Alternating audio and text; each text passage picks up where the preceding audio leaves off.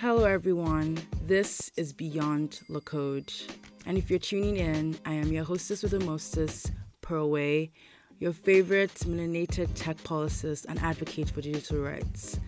So, thank you to everyone who listened to the last episode. Uh, for a recap, we spoke about Generation AI and how new technologies are likely to impact children's rights, and how this project kind of brought me into the space of tech policy and digital rights. And if you listened, I hope you're able to share with your younger ones and siblings on the likelihood of these new technologies to collect data on children younger than 13 and see, you know, ways to protect your children online. Now, for today's episode, I titled it Zombie Predictions. Um, this episode basically talks about algorithm biases and how it affects people of color and minorities in the United States and most importantly in the criminal justice system all over the world. I'm excited for this episode because I have a guest speaker who is amazing and is going to speak and shed light on this issue. But before we get into this, I have some breaking news. Now, you know what they say health is wealth, right? So for those of us who have Fitbits and we know we love to run the miles, track our heartbeat, see how good we're doing every day, Google recently acquired Fitbit for 2.1 billion dollars. Expensive price tag, right? But at what cost? So there have been a lot of privacy concerns that Google could target you with ads. Now that they know like how your heart is, you know, functioning, they could target you with drugs on how to, you know, keep a healthy heart. With the location settings on, they could also track you and can tell you, oh, go to this favorite shop, go to this favorite smoothie shop after your run. So those are the type of privacy concerns that are being raised with this new acquisition. What do you think? Do you think that you know your data is safe in, with Google. Although Google has you know released that it will not target us with any ads um, with this new acquisition, but I feel like something is definitely going to happen. Only God knows what. Now to the episode for today. Our episode is, like I mentioned, zombie prediction. I'm pretty excited because, as a person of color, I know how this topic has been a recurring issue in the tech system. Algorithm bias is such a huge problem. With new technologies coming around, there's the concern that a lot of these technologies do not recognize people of color. So, for instance, there, you know, there was this time where I don't know if they've corrected it, but but certain um, cars, you know, would not recognize a black person crossing the road. That's a problem. Certain CCTV cameras would not recognize a black person. It's a problem. And so these kind of issues um, tend to translate into bigger issues in the criminal justice system. And so I have someone on this episode to shed more light on this issue. Her name is Renee Cummings. I love that name. I love the name Renee. I'm obsessed with Renee because I hope to give my daughter the name Renee. And I'm really excited to have her in this episode. I like to call her a triple threat. So first of all, she's from Trinidad and Tobago. I met her on LinkedIn, you know, um, through in a third party and I realized that she was equally interested in AI and interested in algorithm bias to ensure, you know, equality and diversity in tech systems. And so I call her a th- triple threat because this woman has been a journalist. And then when she moved to America, she studied psychology, neuroscience, and criminology. I don't know how badass a woman can be, but this is how badass it gets. Um, this woman particularly now works in criminology to ensure, and she works with law enforcement, you know, officials to ensure that these systems, these technology systems, are, you know, fair. Making sure that they're safe on the platform, making sure that they are not targeting people of color, black or brown people, or basically minorities. So, on this episode, we're going to take the time to explain these things. Most importantly, we're going to take the time to define these things. So, lots of, lots of times you hear algorithm, you hear implicit biases, inherent biases, what is fourth industrial revolution, those type of terms that we hear a lot, but we don't know what it really means. Renee and I are going to discuss in depth about what these terms all mean. And, you know, like I would say, sit back, enjoy, because Renee, honestly, speaking with her, I realized that I have a lot to do when it comes to speaking on the podcast or speaking in public because she is so eloquent. Like listening to her literally gives me goosebumps. I'm just like, wow, I'm just, I'm in awe of how amazing she sounds, of how she's able to articulate, you know, these type of issues in such a clear and you know concise manner and i just have like so many quotes. She like she drops a lot of gems that i hope would inspire you to you know take up more space especially if you're a person of color especially if you're a minority to realize to take up more space in the industry. You do not have to be a coder. Like she actually mentioned this you know later on in her conversation. You don't have to be a coder to take up space in the tech industry. Just you know, creating a niche for yourself. And that is why Beyond the Code was created for you to take up, you know, space, you know, to push boundaries in the tech industry is what this conversation is all about. And so if you got popcorn, if you're on the road going to work, if you're going to the gym with your Fitbit, sit back, listen, and enjoy. All right. Thank you so much for hopping on this call with me and being on my podcast today. It's such an honor to meet you. I read so much about you, and I'm just really thrilled to speak um, with you about um, certain prevalent issues that are currently affecting us with new technologies. So, just starting off, I just wanted to ask about like your background and how you got into the space of AI, implicit bias, inherent biases, and everything about Renee Cummings. Well, thank you so much. First of all, let me say it's quite an honor and a pleasure to be participating in your podcast. And equally, I'm as fascinated by your work. So, yes, I'm Renee Cummings, and I'm a criminologist and a criminal psychologist. But I began my career as a journalist, a print journalist, working for a, a newspaper, and then I became a broadcast journalist, working on television and radio at the same time. When I migrated to New York, I decided to uh, study media, and I did that for quite some time. And uh, after media, I decided to move into psychology. And it, while I was doing psychology, I fell in love pretty much with rehabilitation and therapeutic jurisprudence, looking at ways to reduce reoffending and support uh, offenders uh, when it came to reentry and resocialization and let's say reintegration, you know, uh, returning citizens coming out of a system of incarceration and coming back into society. And while I was doing that, I, I, decided to pursue advanced studies in criminology and terrorism studies and throw a little bit of neuropsychology in there. And I also, and some forensic psychology, uh, decided to uh, capture that criminal psychology space. Mm-hmm. And let's say within uh, recent years, I think it was in the uh, mid uh, uh, you know, when when technology was really becoming uh, the hip thing to do, I started to look at that, uh, particularly looking at ways uh, technology was impacting uh, crime prevention, uh, coming from that law enforcement and uh, policing space, and looking at technology within that remit. What really impacted me is when algorithms were being used or the advent of algorithms in the criminal justice system. Right. And I, I, became very nervous there because I said, mm-hmm. you know, imagine the impact on the life of an individual, a family, a community, exactly. if AI gets it wrong in the criminal justice system. And I started to think about those potential risks and challenges. And soon mm-hmm. thereafter, ProPublica did that expose where they looked at risk assessments in the US criminal justice system and how these assessments were classifying, ranking, and assigning offending.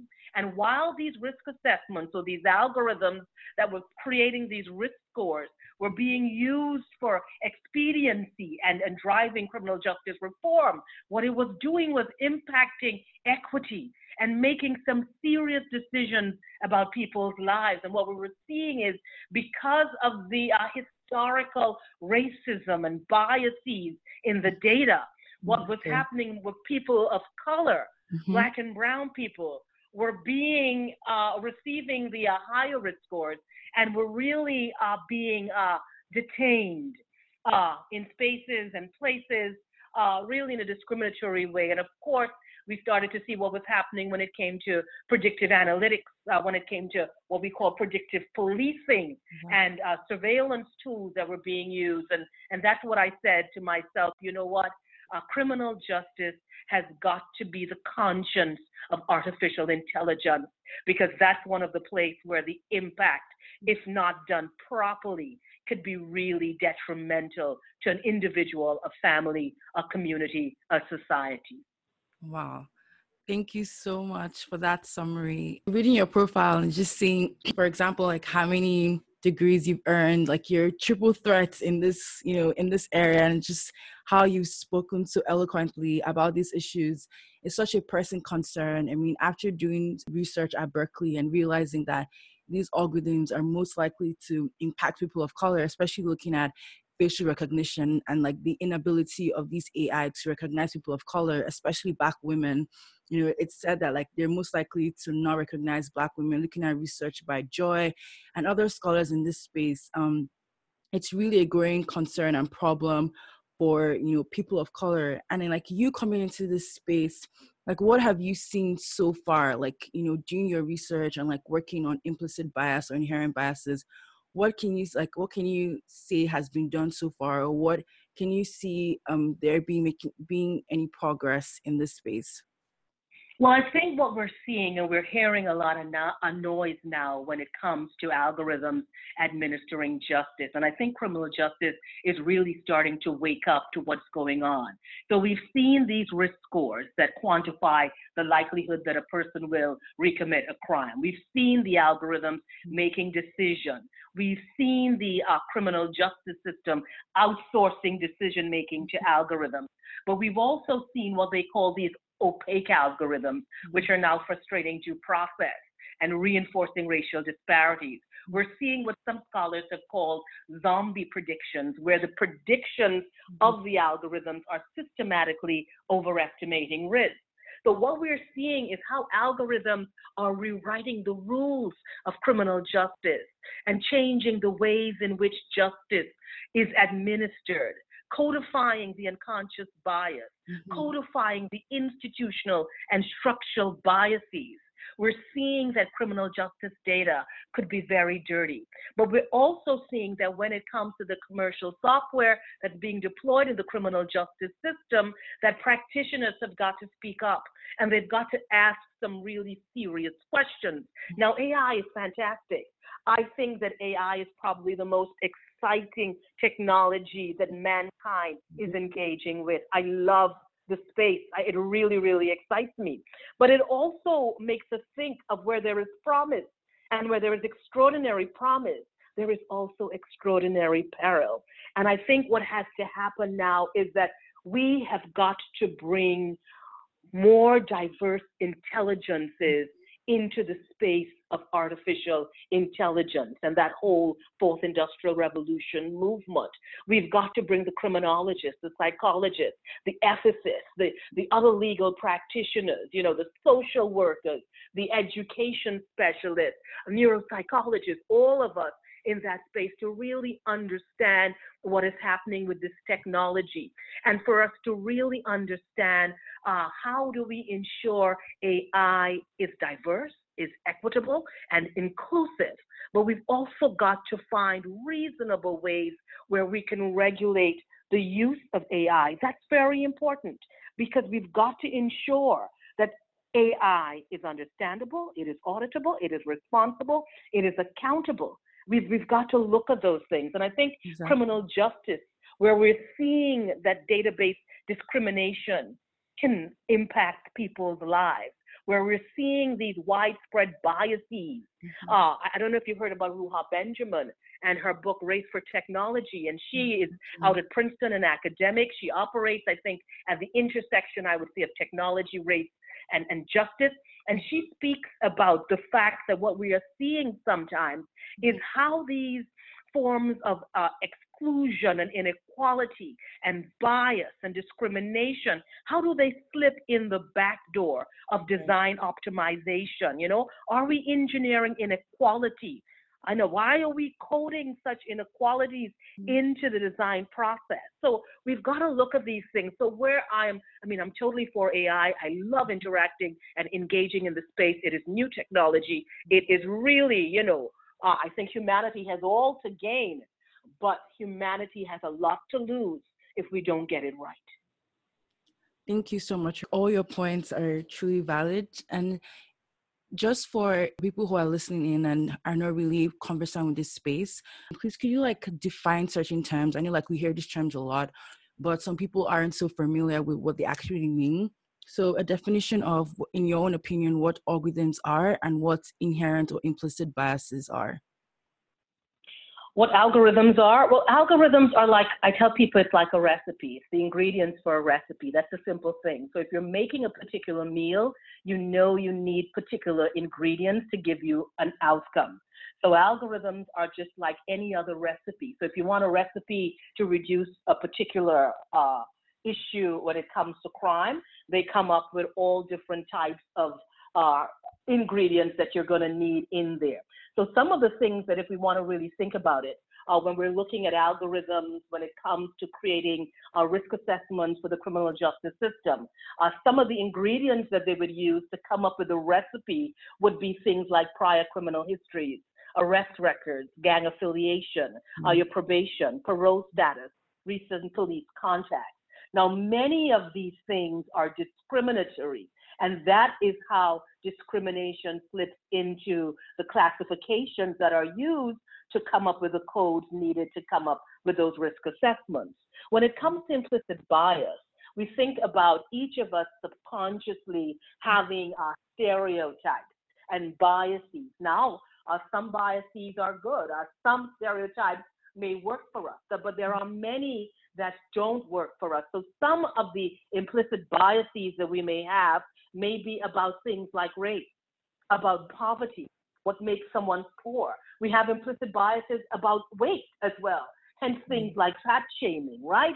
We have biases about who is the victim, who's not a victim, about what is discrimination, about people's education levels. These are all about beauty. Uh, we have biases uh, when we think about Eurocentric beauty exactly. being uh, more uh, appealing or more uh, recognizable in the sphere of beauty, that Afrocentric beauty. Hence the reason we had Black Power and the Black is Beautiful movement. And now we have this whole, whole uh, natural hair movement where Black women are reclaiming themselves and their identity. So, so those are some of the things that create those subconscious biases. But what we're seeing, particularly within the American context, is uh, given the history in this country of, of racism, uh, many of those old biases, while many things have changed. Many things remain the same, and many of those old biases find themselves into the design process.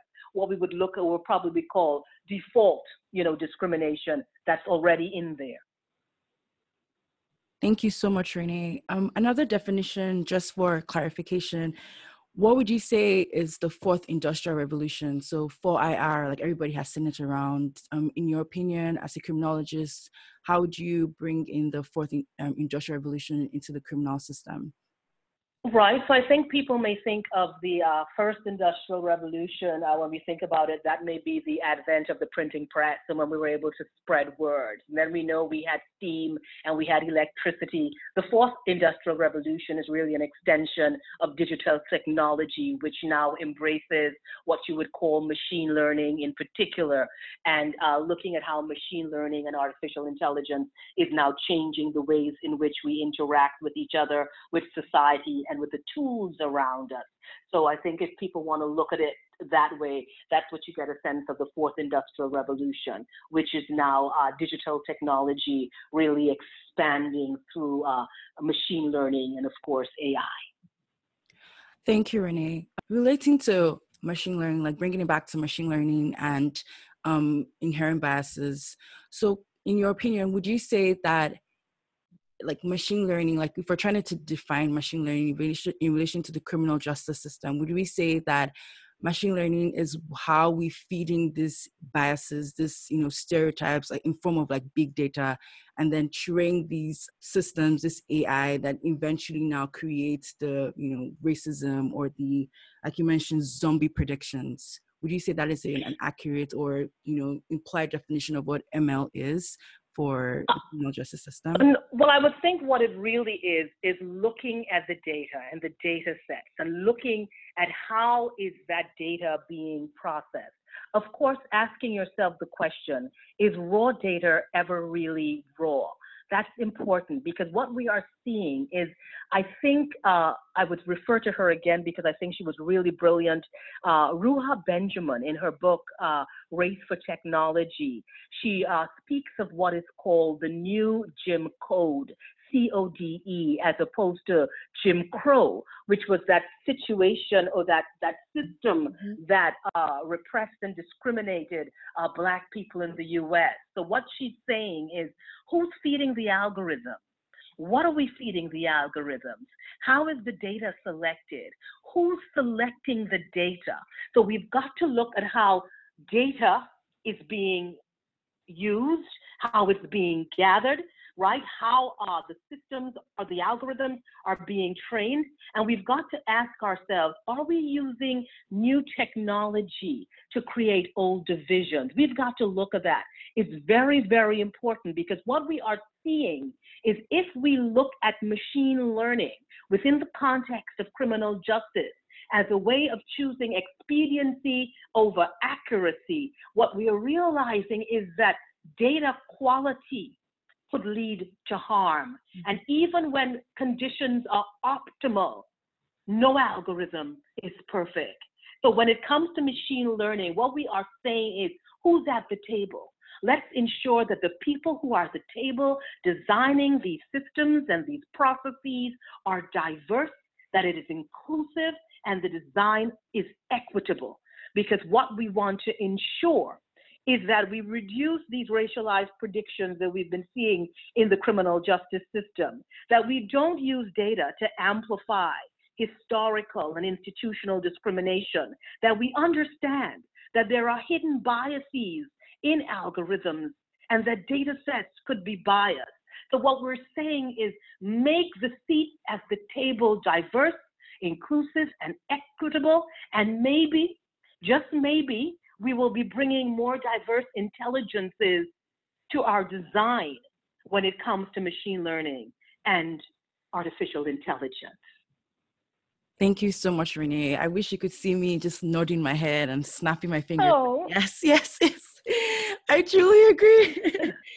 thank you. Thank you so much for that it's, a bit of segue to you know the criminal justice system. What would your opinion be about um, facial recognition, like how current CCTV cameras or surveillance cameras these days have the ability to you know scan and you know detect people of color over you know white people or people who are like non-minorities? What is your opinion about that? Well, I think when it comes to facial recognition, I know as a criminologist and someone who specializes in law enforcement and police training and really training uh, police officers and members of the protective service, I think facial recognition excites the police a lot because I think all across the world, uh, policing is dealing with high uh, levels of, of crime, particularly homicide, violent crime. And I think from a law enforcement law enforcement perspective, we're really excited about technology and anything that we could use to reduce crime and reduce offending and, and reduce uh, violent crime in particular and re- reduce the amount of people who are becoming victims. But we've got to be cautious because I think what facial recognition has shown us is how good technology can do bad things. And we've got to think about that because what we're seeing is that people of color, children, women have greater chances of being misidentified than others. And in the criminal justice system, that means that what could happen is that again, we can disproportionately arrest black and brown people through facial recognition, and we don't want to do that. I think when it comes to facial recognition and when it comes to a lot of the other technology that's being used for surveillance and predictive policing, we've got to put a little pause on that. We know that San Francisco has decided not to move forward with facial recognition within certain contexts. Mm-hmm. Other cities are looking at that. I think uh, the technology should be continue to be developed, but I think uh, you know when it comes to really using that in the criminal justice system, there's got to be some sort of moratorium on that. We definitely need more information, and we definitely need to ensure uh, we know one of the the greatest challenges of law enforcement has been implicit or uh, you know unconscious bias hence the the, the Black Lives Matter movement, we've seen how biases among uh, law enforcement can cost lives and, and destroy communities and create uh, what we would call intergenerational trauma and pain. So we don't want more of that. So what I'm saying is continue developing the technology, but again, you've got to make sure that it's really crisp until it reaches to that point where you know we, we don't have to to double check it and triple check it I say let's put a pause on it because it can cause more harm than good. Thank you so much, Renee.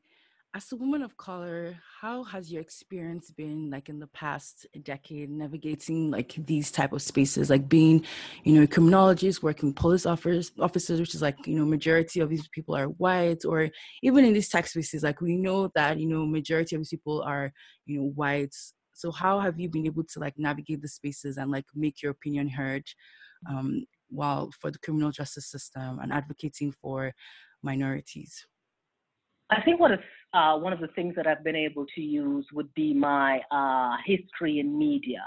So, coming from a space of journalism, coming from a space of television, I've been really able to fuse media, and uh, media has given me an extraordinary platform to advance many of my ideas and to be called upon, uh, particularly in that media space, to give expert analysis and um, to really deconstruct a lot of the things we see in the criminal justice system. I would say my biggest challenge right now is a criminologist moving into the space of artificial intelligence, and particularly being a, a woman of color uh, in that space. I think we are talking about diversity, equity, and inclusion in uh, uh, tech but we're not seeing it. We're reading about it. I mean, every day there are so many articles, a preponderance of articles that come out, you know, advocating for diversity, equity, and inclusion in the technology space, but we're really not seeing that at the pace that we need to see it. The other thing is to really convince the world or the tech world that you need to get diverse intelligences into the design space. That if you're designing something uh, for the community or for something for policing, uh, you need criminologists there. If you're designing just something for society, you want to have those diverse intelligences there. It's very important because if we don't create systems that are diverse, equitable, and inclusive, it means we're undermining the deployment of AI. And I, I keep saying that AI readiness really requires diversity, equity, and inclusion. And this is technology for all of the world.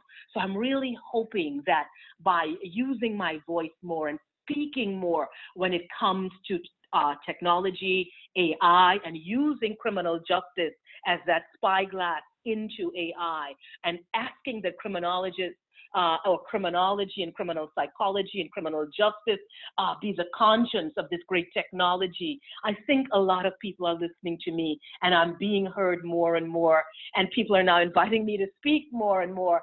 And, and I think I'm getting that message across, but I'm really hoping that as the technology advances, that the uh, big tech companies will start to open up the space and ensure that it's more inclusive and ensure that we use this technology to empower and not to exclude. Thank you so much, Renee. Yes, a lot of people are actually um, recognizing and listening to you speak. I know that you were recently at the Female Wave of Change. You know, congratulations about that. And thank you, thank you for taking up space, um, just being an inspiration to younger women of color come trying to come into this space. It's always nice to see role models who we can emulate um, to actually keep up the fight, you know, advocating for people of color. So, what advice would you give to upcoming women of color? So, for example, me coming into this space and other women of color or even people of color who are like, you know, the younger generation trying to continue this fight. What advice would you give to us um, for the legal system or the criminal justice system in America and even just worldwide? As an islander, I'm an African. So, what would you say, you know, for developing countries and continents? What would be the advice? Well, first of all, I want to say there are lots of powerful women of color in tech right now, uh, particularly in I. Many of the, the uh, scholars uh, when we think about them, they are the ones who are advancing a lot of the scholarship when it comes to diversity, equity, and inclusion in artificial intelligence. So I just want to uh, give them some praise and thanks and celebrate them uh, because they've been doing uh, the groundwork. And a lot of women who are not of color who have been raising the issues as well. And I just want to say, you know, Cathy O'Neil and her weapons of, of math destruction are very powerful for waking the industry up and making that call and advocating. For women of color, what I'm saying is this space is your space. No space belongs to anyone. Every space belongs to all of us. Know your power, know your strength, right? Celebrate your diversity and your brilliance and just enter the space. If it means kicking the door down, if it means you know, jumping through a window, you know, whatever the pathway is there. I keep saying when it comes to AI, many people believe that the only way you can get in is if you code or if you're a data scientist. And I'm saying no, there's got to be different entry points into this technology. So just find a point of entry, enter, and just say, I am here. I am here, and I'm not leaving. Thank you so much. Yes, I actually like to your point of the point, um, the point of entry. Yes, a lot of people believe that you know if you're not a data scientist or a coder, and that's why my podcast is Beyond the Code, um, just to emphasize that there are so many other avenues to get into tech and create an impact that is beyond the code. Like if it's policy, law, criminology, neuroscience, there are different ways and there are different avenues to create these policies to, you know, ensure you know better rights on the platform and using AI. Um, another question as an islander, like you're from Trinidad and Tobago, and I'm from Nigeria. And just like I keep wondering how these new technologies are going to impact developing countries or continents. And what do you think is your take, like in the next five to 10 years, like how these new technologies will impact us? Do you think it would be for good or for bad? Well, I'll tell you this, you know, I, I, celebrate the positive impact of the digital revolution as well as I look at those unintended uh, consequences and the new ethical conditions and questions that are being raised, lots of ethical issues. I think what we're seeing is that although AI is a source of considerable global prosperity.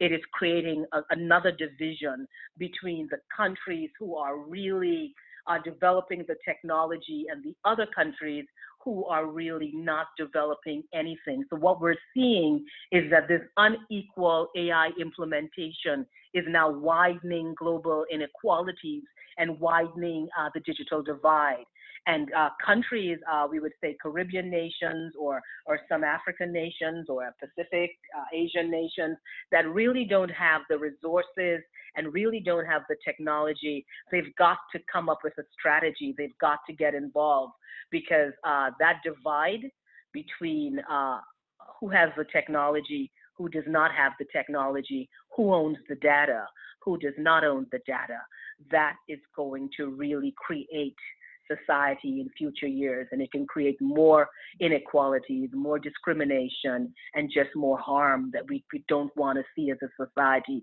That's why we've got to ensure that when it comes to AI design, development, and deployment, that it is diverse and it is equitable, it is inclusive. Very important. Thank you so much, Renee. Um, on a personal note, what would you say keeps you motivated? Like you know speaking with you i can feel your passion i can feel your energy and just exuding from the microphone and i just wonder what keeps you going? Like what are your hobbies? What like music for example just keeps you motivated every single day to keep up this fight Well, I think it's about change and it's about uh, loving people and it's about wanting to see uh, a better society, a society where we are all, uh, you know, engaging in that process. I say AI gives us an opportunity to reimagine the world that we want. What we need to do is reimagine a better world instead of using this new technology to just recreate the old world that we're living in. I think when it comes uh, to what keep me motivated, what keeps me motivated, uh, it would be uh, looking at other young people. I think young people keeps me absolutely motivated. And I think one of the things that I always try to do is to put a, a helping hand out. And as I keep walking up or I keep climbing, I just keep pulling people up with me. That's what I do. I'm really committed to coaching and to mentoring. And I do a lot of mentoring and providing a lot of uh, career advice to individuals who want to get into any field and just providing that level of motivation for people. When it comes to music, I'm old school. I am a big Diana Ross fan. I think anything from Lady Ross keeps me motivated. I listen to her music when I'm getting ready for work, when I'm home, when I'm down, when I'm up. Um, right. I think my favorite Diana Ross song would be "Love Is the Boss," you know. Wow. And uh, I think life keeps me motivated, and of course, my my beautiful 16 uh, year old daughter. When I look at her, I know I have a lot of work to do, and I just want to ensure that when she is where she is supposed to be, she continues the work that her mom has been doing. Oh, that is so beautiful. Um, thank you. To your point, like mine is Beyonce. I think she's probably she's probably the Diana Ross of my generation. Of your generation, yes. yes. When Beyonce came out, yes. I was already uh, way into my thirties there. Yeah, but uh, Beyonce is a powerhouse. She yes, she really is. She, she uh, gets fantastic. every day. just and she represents, you know, right. uh, woman power. She represents and, and, and being independent, and she represents, yeah, about a woman just going out there and taking what she wants. Right. I think she she knows how to do that. Right. Exactly. She's amazing. I think all my friends know how much I embody Beyonce, like just, you know, putting it into my work ethics and just putting it into school, you know, trying to finish grad school. Everything has just always been, you know, to be as equally independent and powerful, like, you know, as Beyonce. So, yeah, I'm so glad we have those kind of, you know, role models in our lives to keep us motivated. Um, and, you know, just as you mentioned, like you love to coach and mentor, you know, I'm reaching out now to, you know, ask to be coached and be mentored by you because I know that you're doing so much in this space and I would love to learn. And I'm sure those people who are listening would also, you know, would love to reach out to, you know, learn from you, especially going into the space, what careers would fit them best to make the best impact for society. So, and definitely, uh, definitely, they could reach out to me on any social media space. You can share my information. It is a pleasure. And I also say to people that mentoring is reciprocal because we're all coming from different ages, uh, different uh, experiences. And as I mentor, I am being mentored in the process as well. As I inspire, I am being inspired and motivated in that process. So I look forward to your inspiration as well. Thank you so much.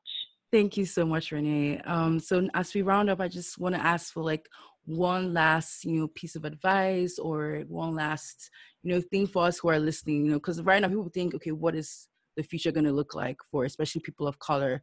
So what is that one last thing to, you know, to close us off on this episode? I think uh, the future uh, is going to be extraordinary for people of color, for all people. I think as people of color, it is important for understand for us to understand the future is ours.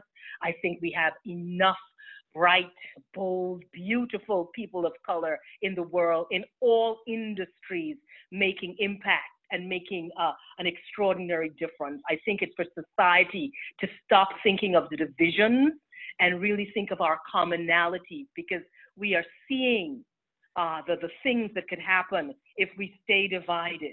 We are seeing those things. We are living some of those things. I think we've got to come together as people first, and we've got to uh, find strength in our communa- commonalities and we've got to work together to really create the society that we want because we've seen the society because i think many aspects of what we're living now we know that we don't want. So use technology use our skills use our talents use our gifts use our beliefs and our strengths to create a, a greater space for all of us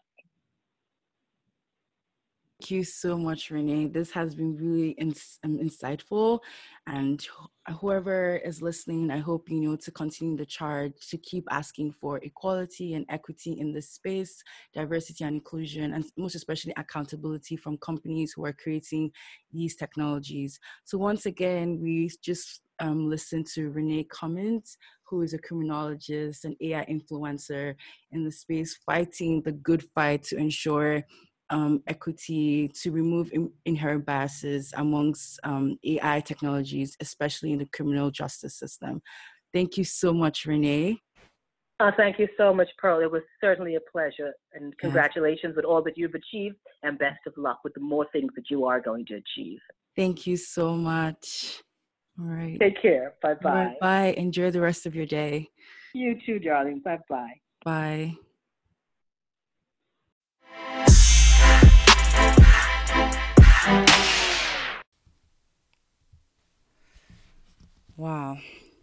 And that is the end of that conversation. How did you feel? I'm hoping that you guys took down notes.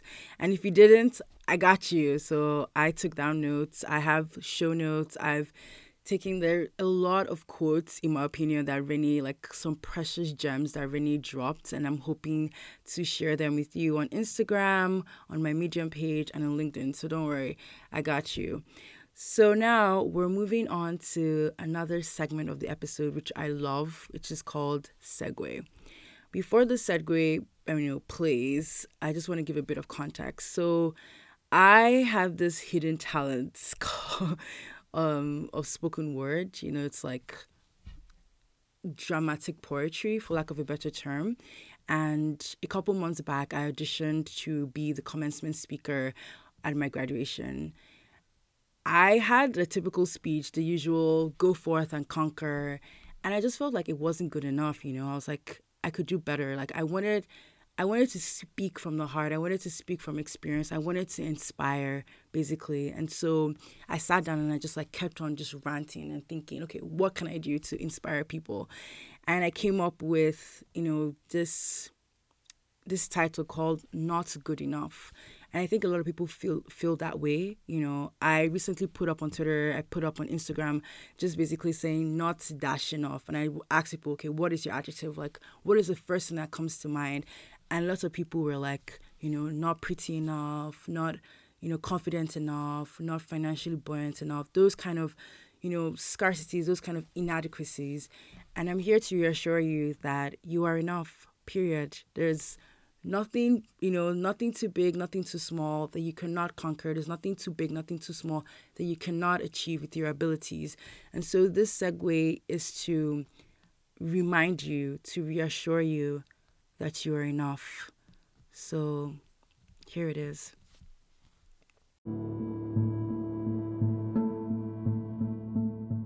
Good enough that phrase every night before I go to sleep. I hear it, I feel it. You hear it, you feel it. Not good enough. On the TV, we see it, not a size 2, not a Kardashian, not a million followers, not good enough. The color of my skin, the texture of my hair, not good enough. My sex, the person you love, the God you worship, not good enough. In this hall, as we graduate, the job's uncertain, the OPT unsigned, not good enough. Kalwan Katel, I have something for you today. Nemo dat quod non habet. You can't give what you don't have. If you see yourself as good enough, the world will see that too. But I tell you, in this moment, we are conquerors. We have traveled the seven seas. We have crossed the Niger to be here in this moment with our families, with our professors. They have seen us as good enough, and we are good enough. When I was younger, I called myself Queen Pearl because I was told I could not be called a queen because a king had not put a ring on it, so I was not good enough. But, ladies and gentlemen, I told that person that if the crown fits, I would wear that crown because I am good enough. And so, Kawan Katel, I challenge you today to not see yourself as good enough. You are beyond that. You are kings, you are queens, you are a constellation, an alignment of stars, you are a voice of the voiceless, you are the hope of the generations to come. You are in this moment, at this point in time, irreplaceable, unchangeable the class of 2019 for all the bar reviews, the US fundamentals, for everything we faced Facebook graduate student housing, losing our way without Google Maps, the hilly roads of Berkeley. Remember that we are kings and queens. The society would always change its mind, but the throne would always need a crown. In this moment, I ask you to embrace your crown, your flaws, your generation, your sexual orientation, your race, jobs uncertain, religion, 2,000 followers. Embrace it all because in these moments, they are the moments that define you, and there can only be one you. You are kings, you are queens. Embrace your crown in the form of this mortar board, and no matter what the world throws at us, we will be ready. These two means not good enough, but dalu, shishe, gracias, merci, grazie, thank you.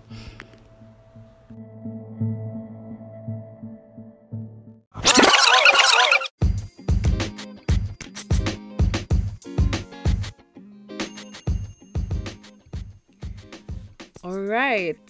Thank you again for listening to this episode. This is episode three, the zombie predictions. Um, before I go, I just want to give you guys my usual data detox tip for the day. So last week was changing your name of your either your laptop or your iPhone or your iPad. So for those of you who still have it as Michael's iPhone, please take the time to change it to something that is unique but not personally identifying. Now for today's detox tip, change your location settings. So I like to call it WYA, where you at. So your app is basically asking you where you at every single time you do not turn it off. So your game app doesn't need to know where you at at any given point in time. Um, these location data, like you know, little you know points here and there, can actually make up a whole lot of intel about who you are and your movements, which can be tracked by per, by private companies or even governments.